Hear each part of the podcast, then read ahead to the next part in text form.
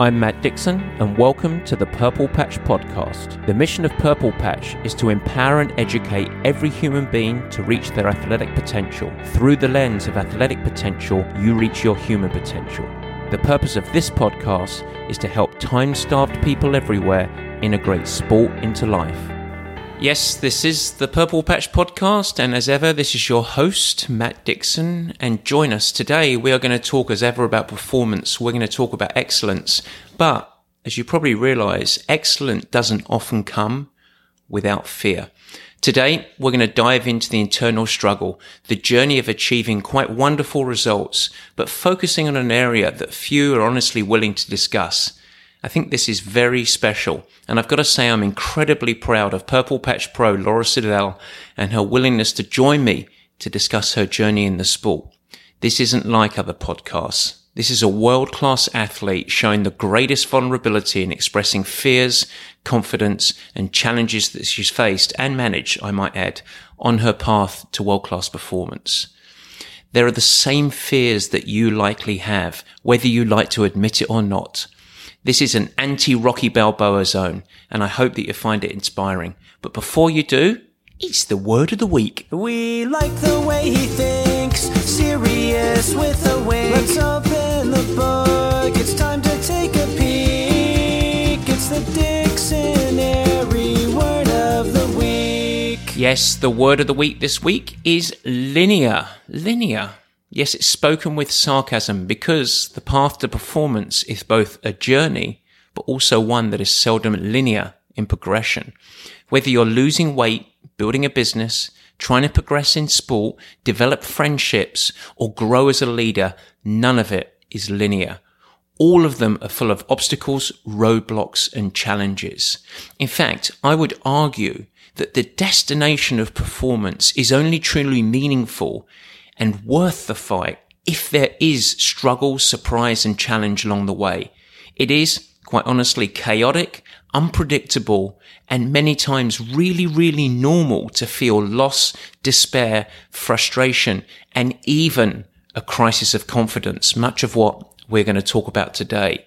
But this is why planning is critical. This is why you must create a framework of progression to chart the journey so that you can have a destination, but also a framework to work underneath.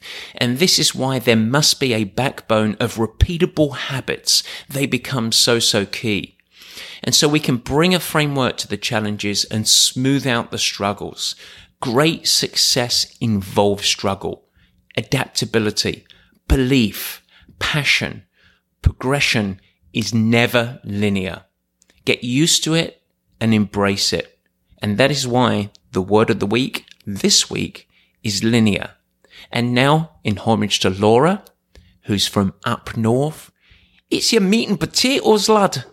Or as the southerners would say, now it's time for the meat and potatoes. Let's get on with it.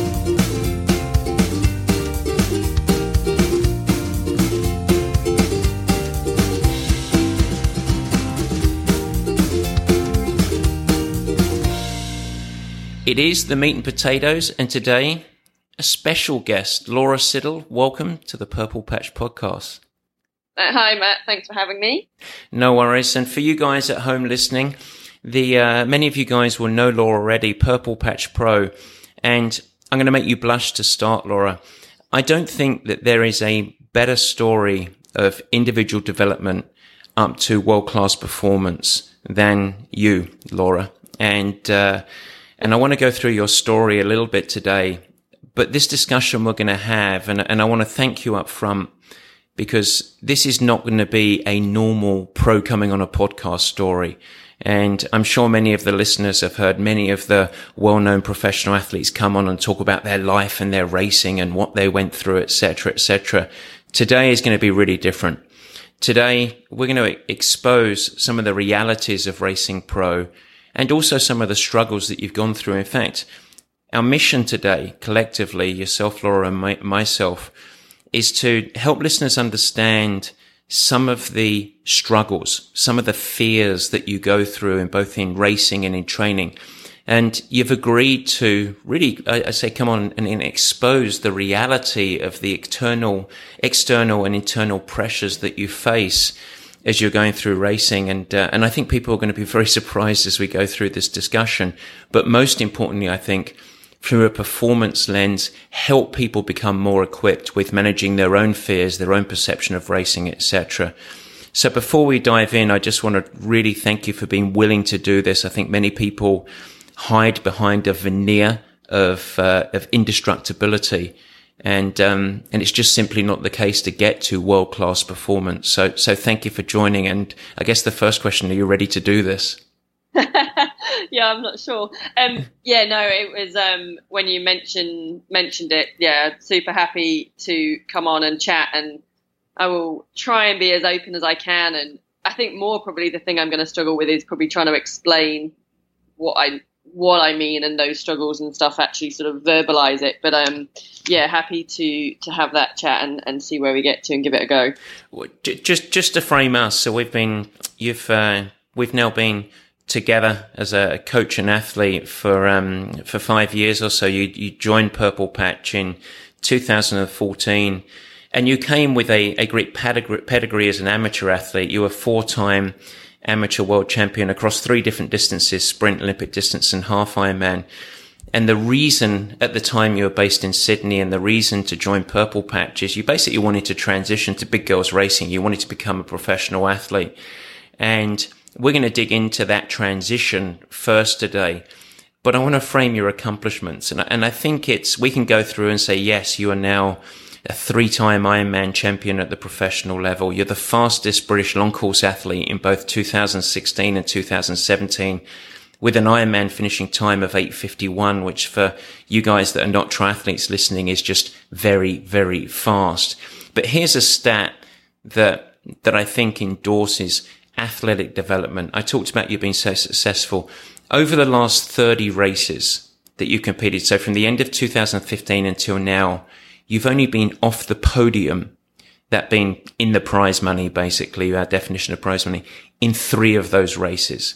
So you are known as a tough athlete, an incredibly resilient athlete, a highly successful, in fact, the one of the most successful athletes in the world, and you race a lot. So in your last 30 races, You've had six wins, 11 second place finishes, five third place finishes, and a bunch of races that have been in the money, which we'll label as the podium. Incredible performance across the last couple of years. So you are by definition world class.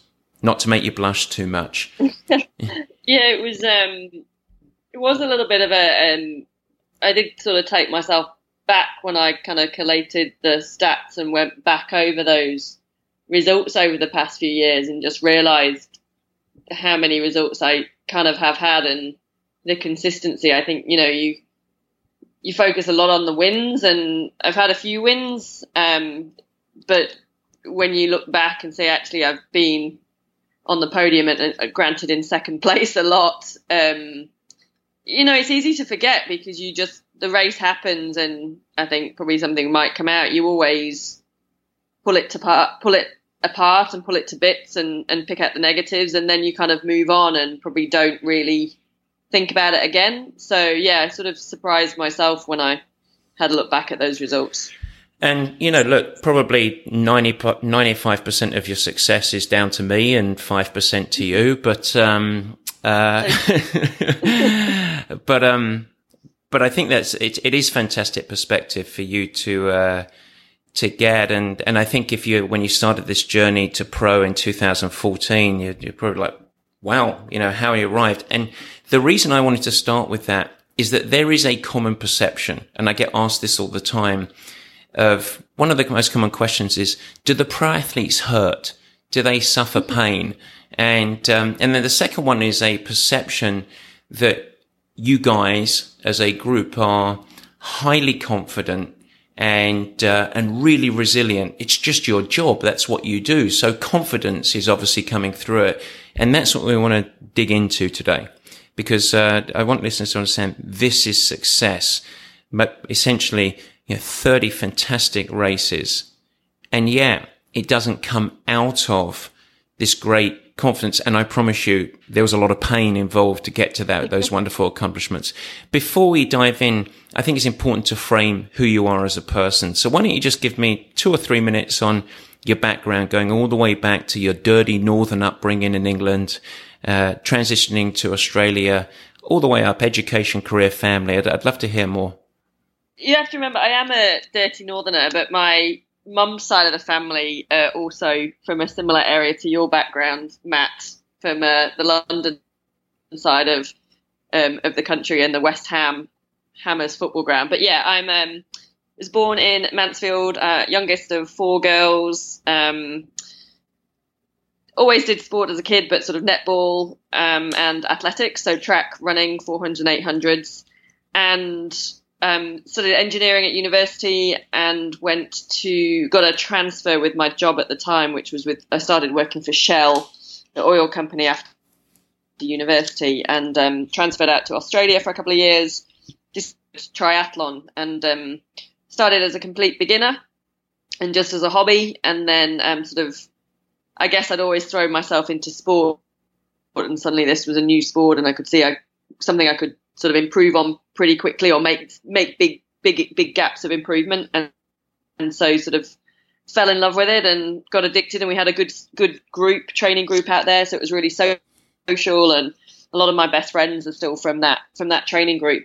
Um, and yeah it just sort of developed from there. And I got to a stage in my career sort of sat at the sat at the desk job of the corporate world and kind of figured um, you know I don't want to look back at life in five, ten years' time and think, what if? And um, corporate world will always be around in some form or other, but the sports world isn't.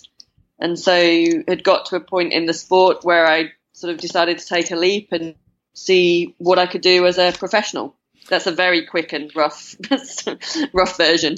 Well, well let, us let's, let's dig into it a little bit and and I want you to go back to your first year as a transition into professional life. And, and it's one of the toughest transitions I think you can do because you have the sport as your hobby yeah. and then you have the sport as your job.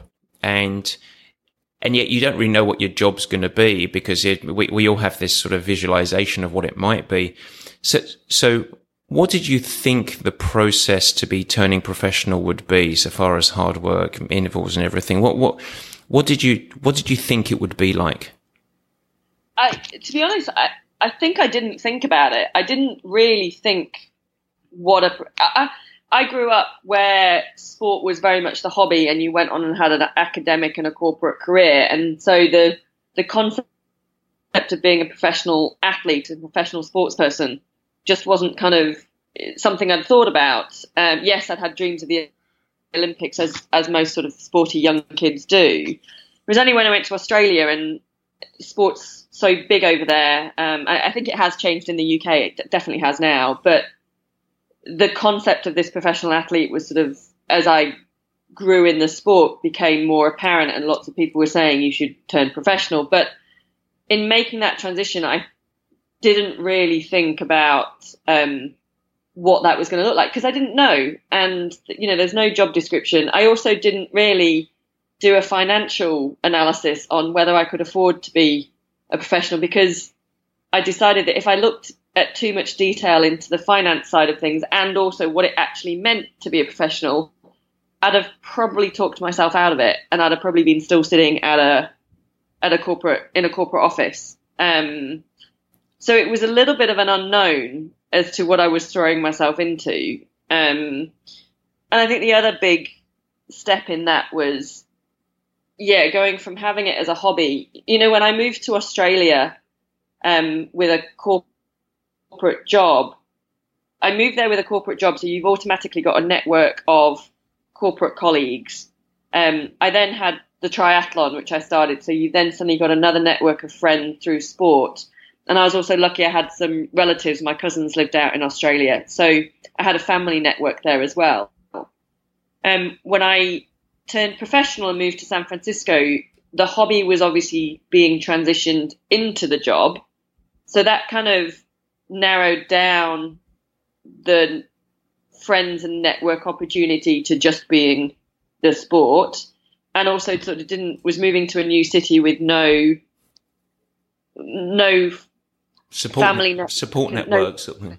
yeah. So moving to Australia had sort of these three different networks, which all kind of helped to give me that life and that balance. And then suddenly I was changing career, changing country, changing coach, but had lost all of that support network as well. So, so, so let's let's talk about how what it was actually like, and I mean that you, you touched on that as the network, but let's go back the first year or two. You you, didn't know what to expect, and then it happened. So, t- tell us what that experience was like, positive and negative, I guess. Yeah, I think I think I remember thinking the first actually the first few weeks and months was that it was actually a lot less volume and work than I was expecting and was probably used to. I'd always been sort of um, a pretty hard worker and I'd filled my time sort of before and after work with training. And I guess suddenly then moving over to, to San Francisco and, and the, the before and after work is then your job in you've got that the day to do it and um but i think i kind of got a bit uncomfortable with i wasn't quite sure it was it felt like it was enough or or what i was expecting and the recovery aspect and things like that which i probably hadn't really ever hugely considered or taken into my training um and getting my head around that was probably pretty difficult i think part of that was also, you know, we was uh, getting to know each other, and you were getting to know me as an athlete, and how I responded to different training sessions, and and what that response was, and how to develop the best plans for me. So, I remember the first couple of months just. It's quite weird because again, you- you're still trying to you're trying to settle in a new place. You're trying to build um, a network. You're trying to settle into a new coaching relationship, um, and, and understand what that training is. You, sort of, I guess, you probably want to see results straight away because you've suddenly made this huge decision to to transform your life, lifestyle, and life, and you've kind of seeking for justification and and wanting that that progress pretty quickly. Um, But it doesn't necessarily happen like that. It, it, it it doesn't. I mean, it's. I mean, there's lots of parallels from sort of starting a business in many ways, where you like you, you have a great concept and idea, and you get busy doing it, but there's an awful lot of grind before you really get provide the big yield and and the justification for maybe starting your own business. You know, there, there's there's certainly parallels there. Do you think you were? Do you think you were a, also a, a victim? I guess two questions. Do you think you were a victim of too much time? Sounding bizarrely. In other words, you mentioned before that you had work and then you crammed training around work. So it was a very busy schedule and suddenly training was central. It was your work and you had a whole bunch of time to think. That, that's the first question. The second question is, um, was it surprising or, or a challenge for you to suddenly bubble up all of these other supporting elements, recovery, sleep, nutrition, and making them absolutely critical to your beam? Was that was that a tough emotional challenge? Yeah, um, partly because of the well, a combination of those two questions is that um, because I'd always been so busy and filled my life with the training and the corporate and, and that side of things, suddenly then uh, and survived on and I say survived on very little sleep for that. Um, and I'd always been busy. I'd always been on the go, and then suddenly sort of transferring to to San Francisco and this new new career, um, I kind of I had a huge struggle with feeling guilty for not doing anything and feeling guilty for the rest and recovery. And it was kind of like, well, I'm in this new city, I'm in a new country, I should be going out and doing something, uh, go, you know, going and seeing things, or I I can't just be sitting down, resting and recovering because it's lazy, and I should be doing something. So that was kind of a huge, a huge sort of shift or, or struggle, I think, initially. Um, and just, yeah, getting your head around how nutrition wasn't just food to enjoy, it was actually fuel for your job now. Um, and so making that was making sure that was right to enable you to be able to do the performance and, and work at the right level required. And so you managed to navigate all of this and, and you have, as I mentioned earlier in the show, you, you have been successful.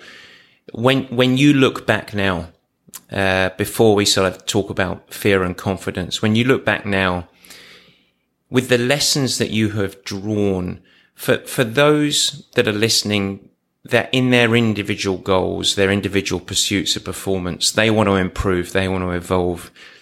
What are, you, what are the, the key elements that as you have gone through this journey, I think apply to everyone to help them? What are the key lessons that have come out of your journey that you think is so critical that everyone needs to take on board in their own journey of evolution?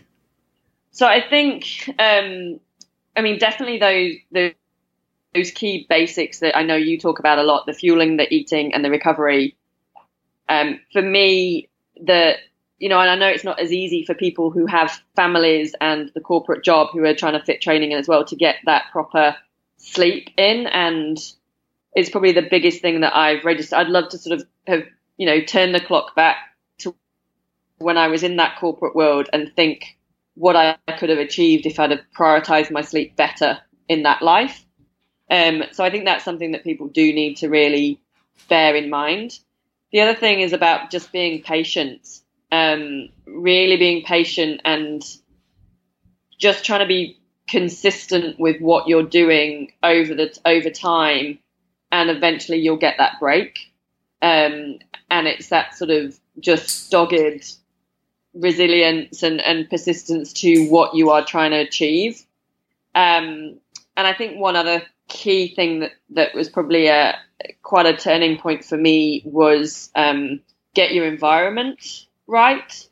Yeah. Um, and what makes you feel happy and uh, removes a stress of in of that environmental stress and you know unfortunately for me that it didn't it didn't it never clicked in San Francisco being based in San Francisco and can't put a finger on what it was about that, but I don't know whether it was just having spent so many years in Australia in the southern hemisphere that just felt more like home to me and I never really could settle or I found it really difficult to settle in San Francisco and so that I think was a um, a struggle in those first few years as well. And I think that's that's really important because you know your coach is here, and um, you know your coach is very settled in his uh, in San Francisco. Uh, but but the, the key word there is what makes you, and and that was the the raw pursuit for you. It wasn't a calm place. It wasn't a place that you felt settled. And so we made the decision to say, Hey, let's, let's send you on the journey now that we've, and, and the good news out of that is we did, we managed to cement our coaching relationship that enables a more remote, remote relationship uh, to occur. So I think it was still a really positive in your journey. At the same time, it's, you have to be happy in your environment to enable to to thrive and be successful. The, the only other one I, I, would add, looking at your journey, uh, going through for that that element, and it echoes the element of patience as well, is that progress is not linear, and and it's you know it when you look back, I think the perspective of like, wow, I've actually achieved this but it's not just been this rocket ship that's gone up. It's it's it's been full of hurdles and challenges and obstacles for you, both emotionally and physically, as you've gone on your journey. I think that's true, wouldn't you suggest? Oh yeah, for sure. And I think um, you know anything you do in in in sport or in life, I think it's very rare that it's there's that linear progression. You know, I know there's that you know the diagram of you're at A and you're trying to get to B, and it's a nice straight path that you want to transition, but in ultimately looks like a bowl of spaghetti kind of thing um, because it is does go all over. So it's having that uh, confidence in what that end vision or it might not be that you I don't think I even really had an end, end goal or end vision and probably still don't it's just that one step is better than the next you know the previous day or the previous step and that just making that trying to make those incremental developments to, to get to where you want to be. Exactly. Well, I, I want to go to the the journey and the challenges of the journey a little bit more. And as I mentioned earlier, the outsider's perspective, at least from my lens, pros don't feel pain, at least as much as regular people. Pros are highly confident. They're tactically smart, uh, you know, almost to a level of automation, I would say. Tra- your training is consistent and executed really well and um, almost in a robotic sense.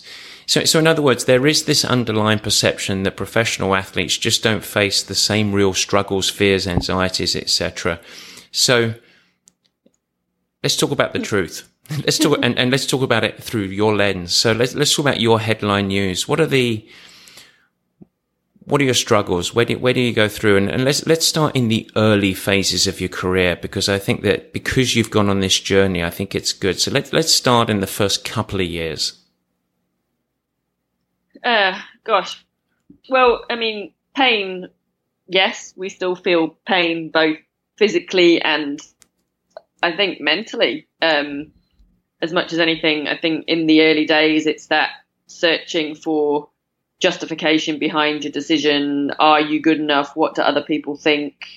Who does she think she is? You know, quitting her corporate world and moving to the other side of the world to think she can be a professional athlete and you know and win Kona or whatever that is that that people believe and think, that you you think. Um, and I think that goes a lot with that confidence of you know looking.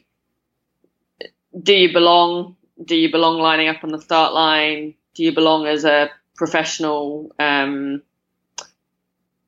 all those kind of elements, I think, were very much a factor in the early days. Um, I don't think they go away, to be honest. Um, over the years, I think there's still huge elements of that that, that I I deal with even even now, even after the results um, mm-hmm. that I've had. Well, let, us let, dig into the results, the, the validation, and um, let, us talk about pre-race and uh, what what are the typical emotions that you have as in, in the week or two leading into the days, maybe leading into bigger races? Um, as you will know well, I normally have a wobble about three weeks out, which we're about good timing at the moment for my next race, um, where I often can go into a spiral um, and just panic um, doubts. Oh, am I doing enough? Am I going to be ready? Uh, I don't feel ready. I'm not swimming well. I'm not running. I'm, you know, it doesn't feel right, etc., etc. Um, there's normally a little bit of um, anxiety around sort of the the travel or transition to the race. Um, on a, on the flip side of that, I know that that happens, so I like to get to a race, especially the bigger races, quite a few days earlier so that I can get settled. So that's how I manage that one now. Um, but yeah, though, all those it, eh, it, eh, doubts and fears rapidly can steamroller into um, into my head in the in the weeks leading up to a race.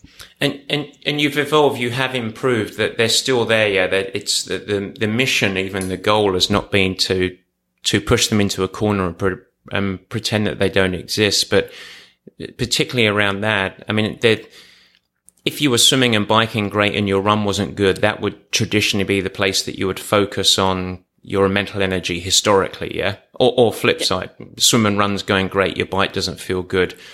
Did you found, did, would you find that there was this natural draw towards the negative, the validation of not being ready if you go back in time a little bit? Yeah, definitely. I think you you're wanting those um, feel good key sessions to give you that confidence boost that you're on that you're on track. And, and how, how how have you set up to to help mitigate that? Uh, I mean, you, you just mentioned we know that we're three weeks out, so we know it's coming. Mm-hmm. Uh, so so how how do you go about measuring that? Is it just wisdom of saying, "Hey, I've been here before," or or what is it? Yeah, I, I think there's a little bit of that recognizing that this is what happens before those big races um, that are important to me.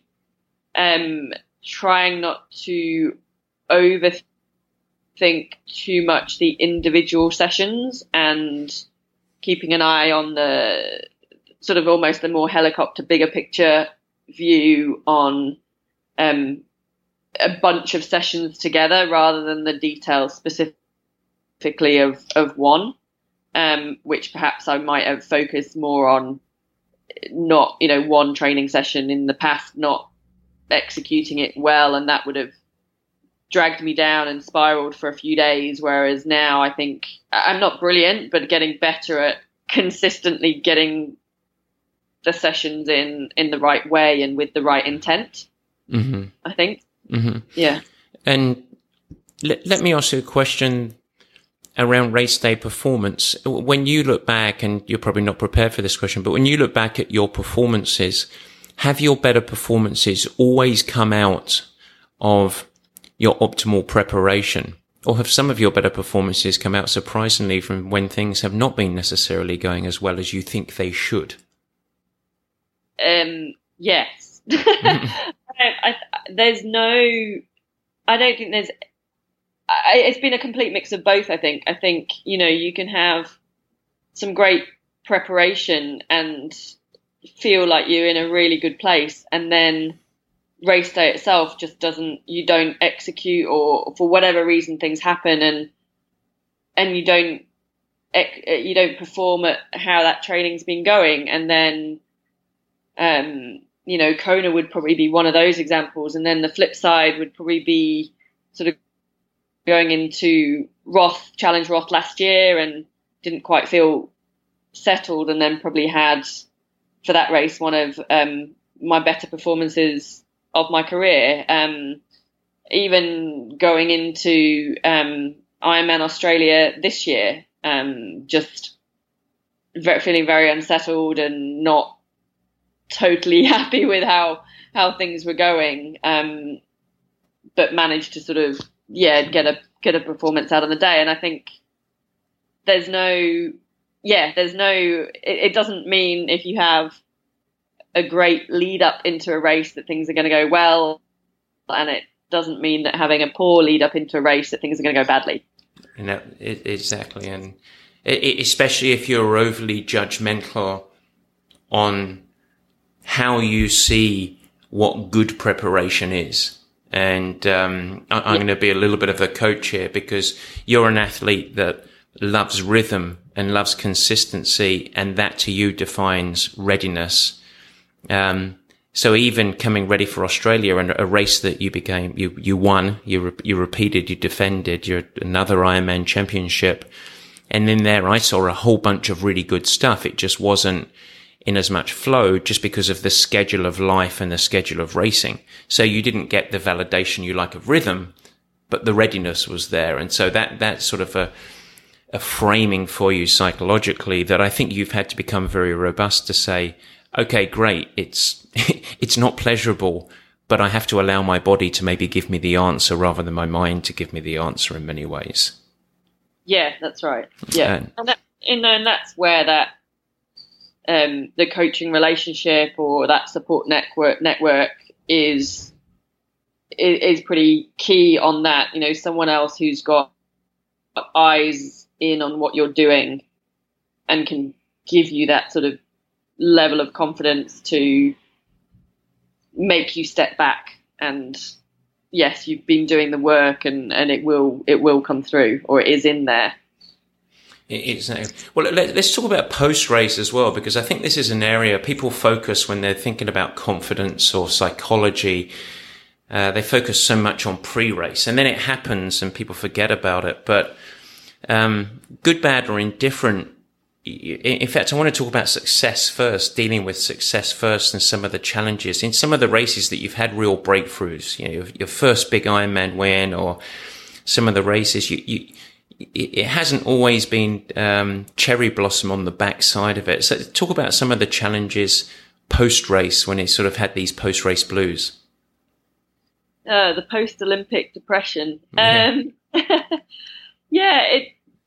I think you always have quite a big come down. Whatever you do, whether it's a big presentation at work or it's getting a um, a proposal in with work or it's a race in its performance, when it's been a goal and a focus for you in your life to then when it's gone, um, you know, you you live off the adrenaline and the high for a few days, but then it sort of very quickly sort of gets sucked away, and you almost come into this to this void, um, and that can be really hard to to manage um, from a, a physical and emotional thing um, because your body's tired as well, and you're mentally tired. Um, I done various things post race where normally after those big races you kind of plan a few days of downtime and or I managed to fill my downtime with lots of other commitments and so almost feel a little bit more frantic and that I haven't had time to just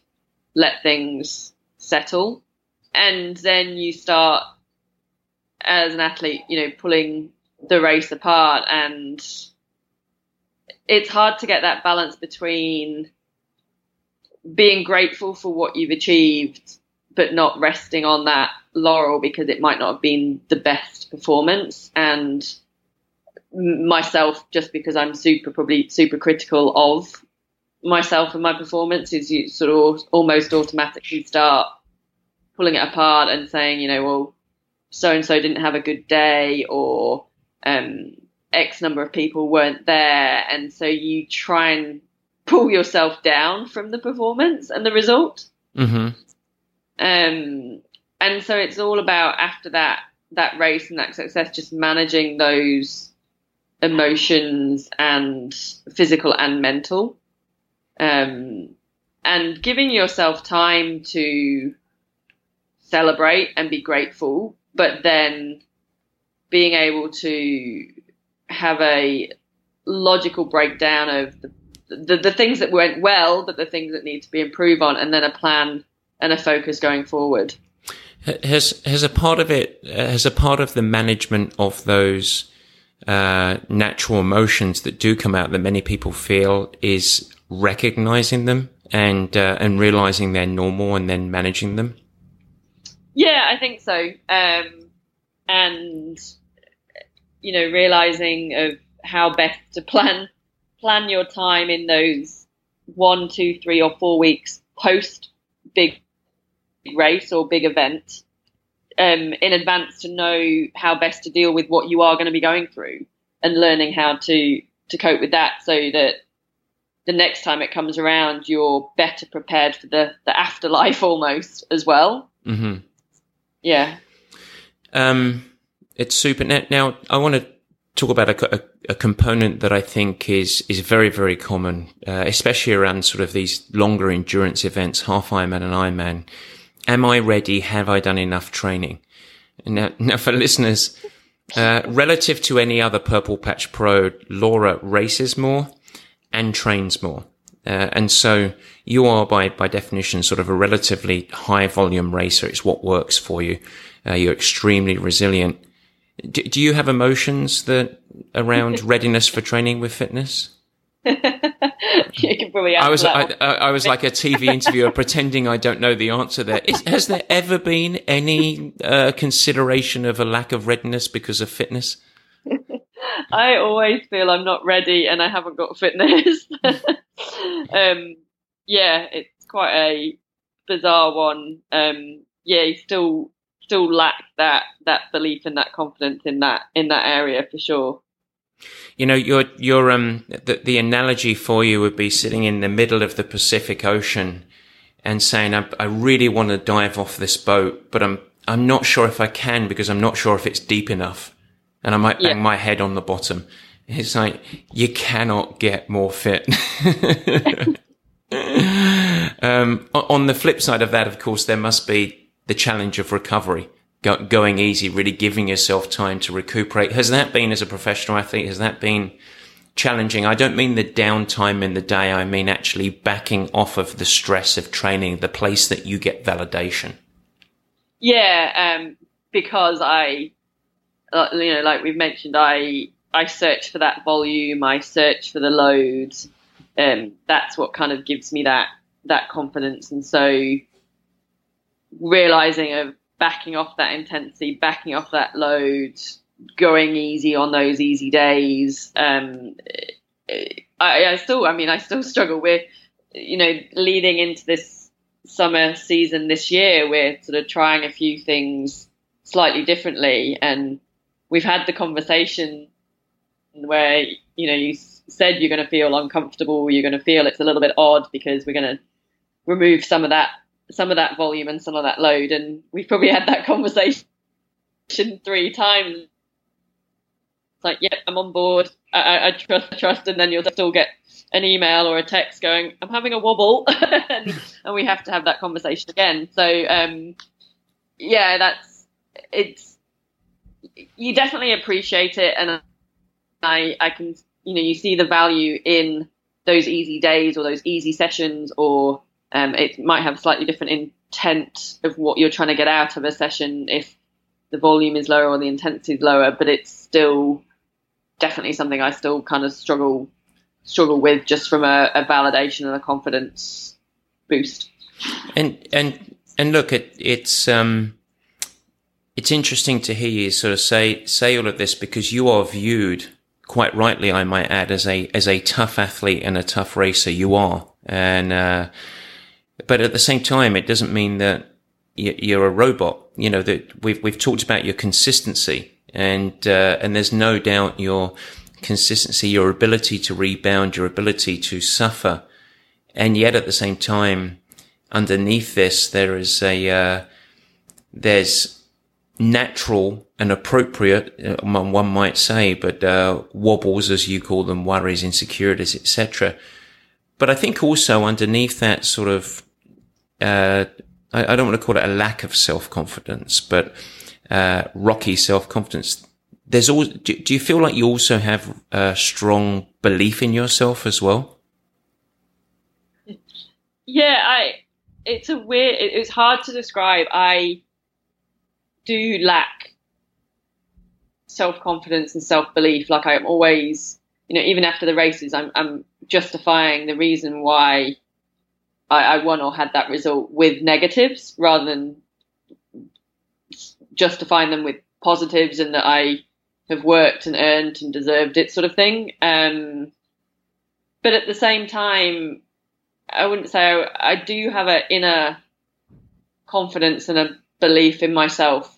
Um, it, it's really hard to describe it. It's it's there um, in some form or other, but it does only probably a few people ever see it. It probably doesn't get exposed externally. I think it's a very internal internal thing that one, um, and I think most people probably see the the negatives and the doubts that I have more than yeah.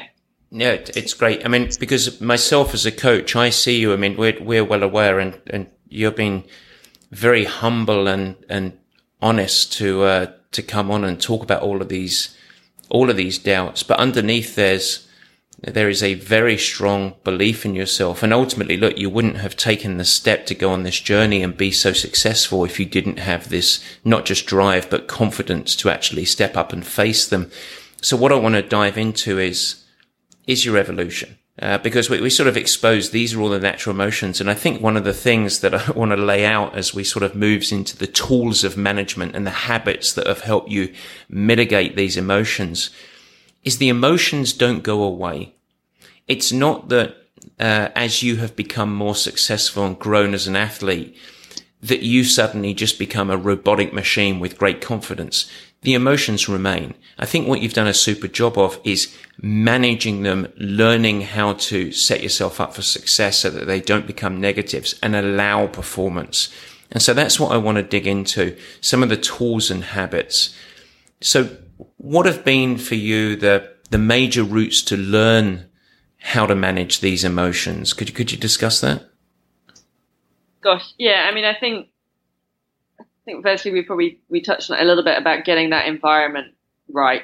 Um, so whether that's um, actual physical geog- geographic environment or whether that's environment of family, friends, network, whatever it is that support element. I think having, um, you know, I work with a, a sports psychologist as well. I don't like term sports psychologist. I don't know what I don't know, mentor from who's completely separate to our coaching relationship. Um, and I think that's having that person as part of my network's been huge in terms of a, a, a different sounding board um, and and support support system there and for challenging me on a lot of things around that confidence and that belief in how I manage it and things about you know don't don't have your measures of success going into a race or going into a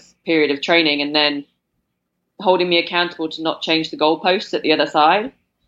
Um, I think that's probably been been pretty key. Having that support network and then that's that relationship with your coach, and I think that has to be incredibly open and almost sort of force the issues um, at times to make it work um, whether it feels comfortable or not for either person involved. Um, you know, yeah, I, I one of the things in getting my environment right, which has been obviously a huge positive for me. The negative is that my coach, you are sat, you know, is is in San Francisco and I'm hardly ever there, and that is a real struggle for me. Um, and so it's what we both have to do, and uh, is making sure that that that communication is is there and is key, and that um, I feel I can connect with you, and, and vice versa, and that we're having those those dialogues to to progress. And, and I would add to it the the vulnerability that is necessary. You know, you say that the open dialogue. A part of that is uh, athletes quite often feel that they, they should be tough. They must be tough. They must be resilient. And yet to get to that resilience, quite often what is necessary is to say, I'm struggling. And I think that's one thing that you've done, being able to do it in a, let's call it a safe environment to realize that that's not seen as a sense of weakness, but something to work together on, I think is, is really key. What about habits, like going into the race, because you, you, you are certainly a habit driven person. And so have, have sort of the developments of appropriate habits of how you've gone to a race or anything like that, routines that you've gone through. Has that helped? And, and what have those habits sort of been? Yeah, definitely sort of something I've developed over time. So, um, you know, like for the bigger, I think you said for the bigger races, I like to get there actually sort of a week, even maybe longer beforehand, just so I can get settled and I can get that those first few days of training done and and get my environment sort again environment sorted um, before the chaos of sort of those last few days before the race.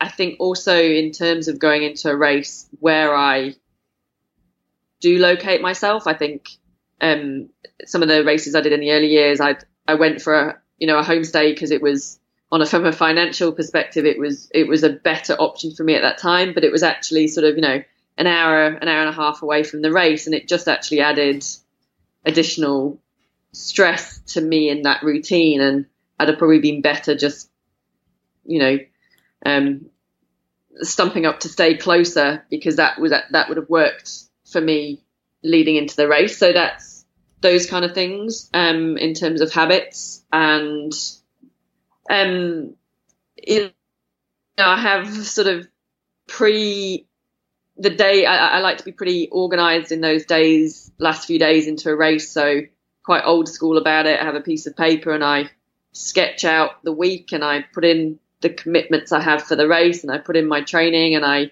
put in when I'm going to get my nutrition sorted for the race and my kit out and, and it's all pretty structured almost sort of military precision um, probably coming from that background. Um, but what I also have to have in there is like quiet time for myself and downtime for me. I I don't mind being busy. I, I enjoy it. I, I thrive off the energy before a race and those activities and things. But I do know that I also have to have that time, or at least it needs to feel like I almost have all the time in the world, um, and that I've got some quiet time just for me to to be me Um, I, I, we can go into sort of other specific performance routine that I do the night before the race and race morning and that sort of thing that I have kind of developed. Um, I use a lot of visualization. I use a lot of sort of self talk, or maybe not self talk, but written written notes a lot.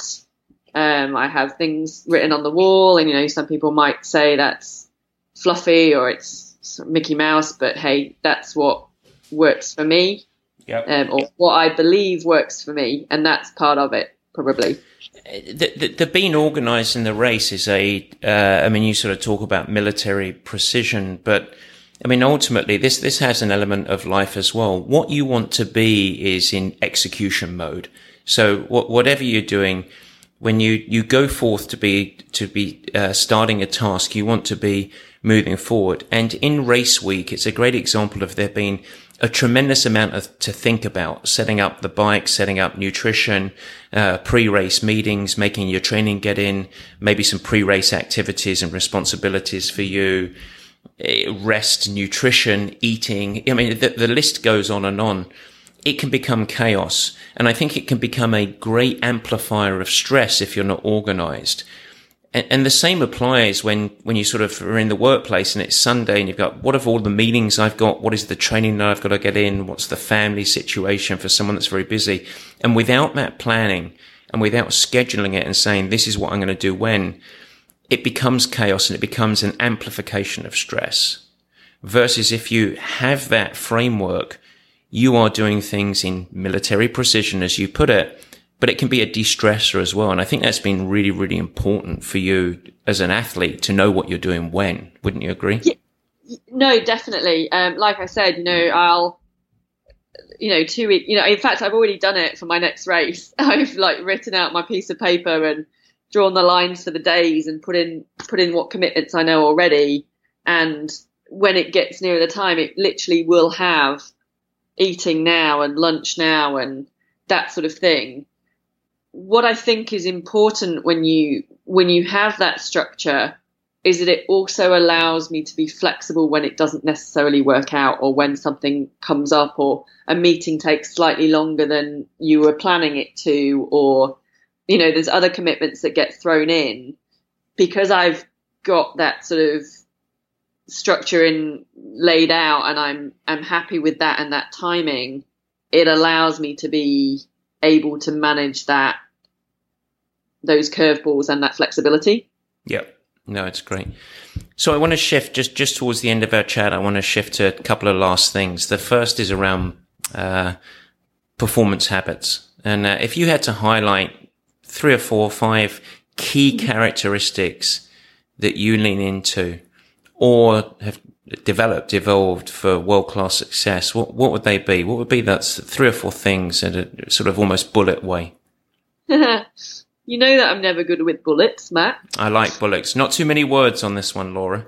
uh, patience and trust, um, determination, resilience, however you want to look at it. Just that sort of, and by that I mean just continue, just keep chipping away and chipping away and chipping away. Um, I think that for me, it's about being again, like we just said, structured and organized, but being adaptable and flexible as well.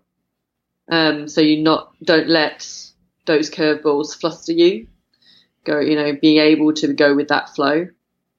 Um, other performance habits I think that are key are having again environment, having that strong support network, and that open communication. Um, and another another couple of I know a lot of bullets, but um, being an open um, open learner or um, what's the the buzzword with it growth growth mindset Yep. uh, um, that sort of constant um, review process after a race or after a training per, um, a training session, and then moving on to improve that the next time, and that you know taking the learnings and moving, and that continual continual improvement cycle. Um, and with that comes that whole big picture, little picture, or big picture, little detail. So yeah, um, get the detail in the session, but you know, it's probably more important to have a bigger picture overview of where you're trying to trying to get to.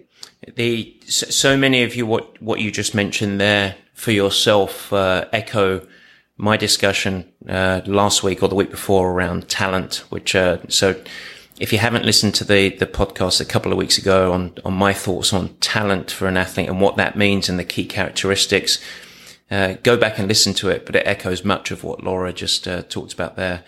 So, so let's go to habits then. So you've got this sort of big picture, the lens that you look through to to help sort of being performance driven. For for people athletes that are really goal driven and looking to improve, what are the three to four and this one's one word, you know, but we don't need to dive into each subject, but what are the key elements that are, uh, or phrases that you would say are so key to be successful? I think if people have been listening to the, the podcast, they probably should know these already. I think mm-hmm. um, uh, sleep, definitely. I think um, probably one of the best performance enhancers, if you want to call it that. Um, again, nutrition and fueling, just seeing seeing food as a fuel. But uh, you know, that's not being monk like about it either. Um, you know, I don't I don't follow a specific diet. Um, I don't calorie count. I don't weigh my food. I just try and do everything in moderation and eat generally healthy and balanced and um, it seems to have done me okay. The biggest thing I notice that matches with food and my eating and fuel is that sleep element. So I find those kind of go together. Um, oh, yeah, I mean, I think probably the rest of them have covered sort of in that previous question without yeah. repeating them again. No, I I agree. So that's good stuff.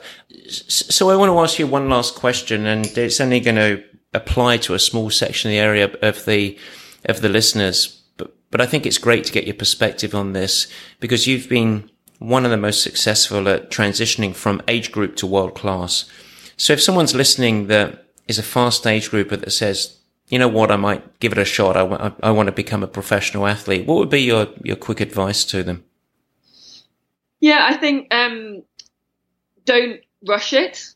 Um, so I think I see a lot of amateurs take their pro cards very soon. They might have had like sort of one successful race and um, and make the leap to professional. And yeah for some people that works but I'd say for you know 90% of the people that do that it it doesn't work and it's a lot of a longer journey. So I definitely don't rush it. Make sure you have several solid results um, behind you I think also then understand what your driver is for turning professional and what you want to get out of it. Um, I think it has to be a performance related, um, something that's going to challenge you and uh, development level rather than the maybe what is appeared as the glamorous life of professional. Um, you know, I think a lot of people think they turn, they're going to turn pro and these sponsors are going to come knocking at their door. And, and in fact, a few new professionals have asked me what they should do around sponsorship as they are turning professional. And actually, my advice to them is don't chase it, don't even think about it. If you can do the sport professionally and have your own separate income, I would probably recommend that because it takes away a financial stressor and just focus on those early years on the training and the development and getting the races done and don't even worry about chasing to get sponsors behind you. Yeah. Um, I think there's other elements of get a coach. Uh, I think that's been invaluable, um, and with that is that support network. Uh, open mindset again, that growth, growth, learning mindset of what of just being humble as you turn professional and sort of being a sponge almost in um, surrounding yourself with people that you can learn from. And go on. I, no, I, I think that's key, like the support network. And, and if you have the opportunity to surround yourself with others that have done it before or are on the journey, that, that's a part of it, isn't it? Other athletes, which, which I think we've been very lucky at Purple Patch to have a culture which is not just, uh, yes, we have a lot of other pro athletes, but, um, really supportive pro athletes where when we have a, a puppy come in, uh, that um, I mean, now you are one of the leaders and you help people up, and I think that that's really, uh, I think, empowering for people coming up. the reasons I turned to you initially and turned to Purple Patch was because of that that group and that environment and that network that was there, and the opportunity to learn from people who had been professional for a few years or, or were at different stages, I guess, through their professional careers. I think. Um, so yeah, I, I just thought I just thought it was because I was from Essex, and you. that's, that's right. what Laura? Um, I'm too used to being from the north of England for too many years. well, Laura, I mean, firstly, thank you, thank you for dealing with the uh, the Girona, Spain internet, which uh, which we have had to suffer through a little bit, but uh, not too bad. Thank you to the listeners for um for for understanding. Laura is currently based in in Girona as she gets ready for Challenge Orot or uh, Roth to the Americans uh, in just three weeks' time. But most importantly, Laura, thank you, uh, thank you for the last years uh, trusting your journey under the purple patch and my, my stewardship, but but most importantly, coming coming onto the show and and being willing to be so vulnerable to to sort of allow people to understand the challenges and how you've navigated those challenges to find ultimately what has been a, a fantastic career so far. And uh, No, thank you. I um no, I appreciate being able to come on.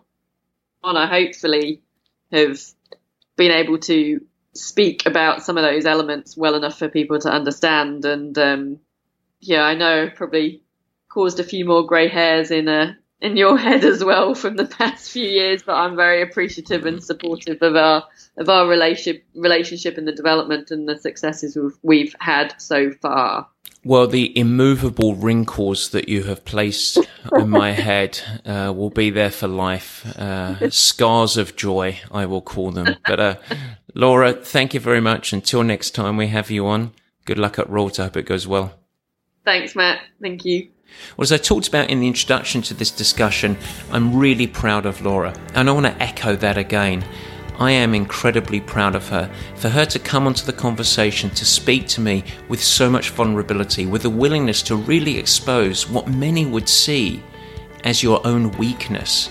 And in fact, I think by doing so, it is empowering. I think it helps her grow in strength. And let's not forget, this is an athlete that has gone from an amateur athlete all the way through the non linear progression of performance and come out over the last two years to become one of the most successful athletes on the world stage. And yet, in parallel of that journey, there has been a consistent challenge of confidence, in belief, and in worries that she's on the right program, that she can execute, that she belongs. And yet, out of it, through this journey, she has evolved and she has grown and she has learned not how to dismiss or diminish those experiences, but to manage them. And that's the key. You don't try and run away from the natural emotions, but you develop the tools to manage. And Laura has done that well. And that is why ultimately, when Laura does move on and decide to put her professional career behind her, she will be well equipped to become the most employable person that you can imagine in anything that she gets to go and do. Because she's not just a world class athlete now, she has become a world class performer. Laura, thank you. Guys, thank you for listening.